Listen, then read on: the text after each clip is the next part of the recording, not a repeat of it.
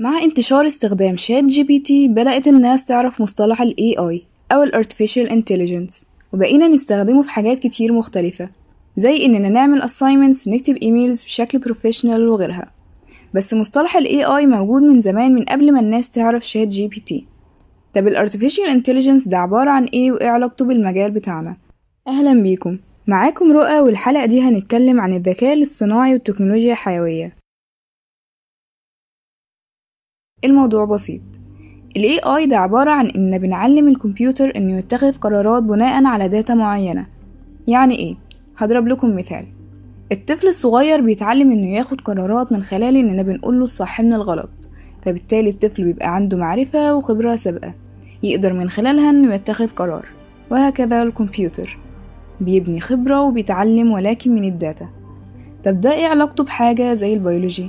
الحقيقة ليه دخل كبير، العلماء قدروا من خلاله يتصوروا أي عملية بتحصل داخل الجسم، لو قدروا كمان يعملوا artificial organ immobilized on microchip علشان تقدر تشوف تأثير الأدوية المختلفة على أعضاء الجسم المختلفة. طب إزاي بنقدر إننا نستخدمه بقى في البايوتكنولوجي؟ مبدئيا البايوتكنولوجي هي عبارة عن إني أستخدم منتجات من كائنات حية وأبتدي أحسنها علشان أطلع منها برودكت بكفاءة أعلى، سواء في الصحة أو البيئة إلى آخره. طيب ال إيه آي بيساعد البايوتكنولوجي إزاي؟ ال إيه آي بيستخدم حاجة زي ال machine learning و deep learning علشان يبتدي يبرمج الآلة إنها تعمل stimulation لحاجات معقدة جدا في الجسم زي ال nerve system و circulatory system.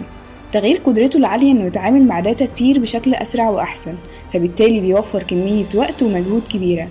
ناخد مثال وهو أمراض الجهاز العصبي، ده لأنه من أكتر الحاجات اللي بتخليها خطر إنها بيتم اكتشافها في وقت متأخر أو يتعمل لها diagnosis متأخر، بس من خلال ال إيه آي العلماء قدروا يكتشفوا ده بدري نتيجة الموجات اللي الدماغ بينتجها من خلال استخدام ال إيه آي في إنه يقرأ ويفسر الموجات دي. فكده هو ساعد في حاجة اسمها fast diagnosis علشان نقدر نتعامل مع الحاجة ونعملها بدري، وكمان بإنه يعرف ثري دي structure of protein.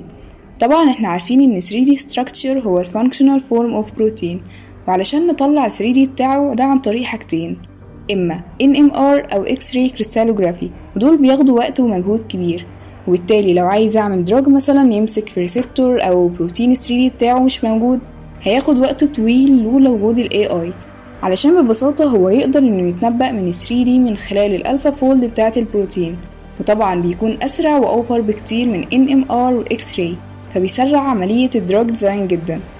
ده غير قدرته الكبيرة على الداتا أناليسيز لكمية المركبات اللي بكون بجربها على ريسبتور معين، بقدر من خلال الداتا أناليسيز إني أشوف أدوية كتير واختار أحسن دواء ليه إفكت ممتازة على الريسبتورز، وكمان بيساعد في اكتشاف الأدوية وتطويرها، وده ممكن يحصل من خلال تحليل كميات كبيرة من البيانات لتحديد الأنماط والعلاقات اللي مش واضحة للبشر، فنقدر نكتشف أدوية جديدة وفعالة، وده بيفتح مجال جديد زي ال personalized medicine. ال personalized medicine هنا بيقدر يستخدم الذكاء الاصطناعي لتحليل بيانات الجينوم وغيرها من البيانات الصحية المصممة خصيصا لاحتياجات الأشخاص الخاصة.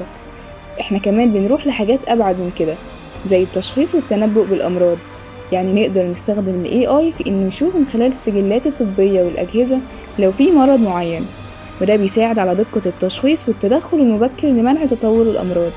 وغير كده تطبيقات كتير، ممكن تكتبوا لنا في الكومنتس ايه التطبيق اللي تحبوا نتكلم فيه أكتر.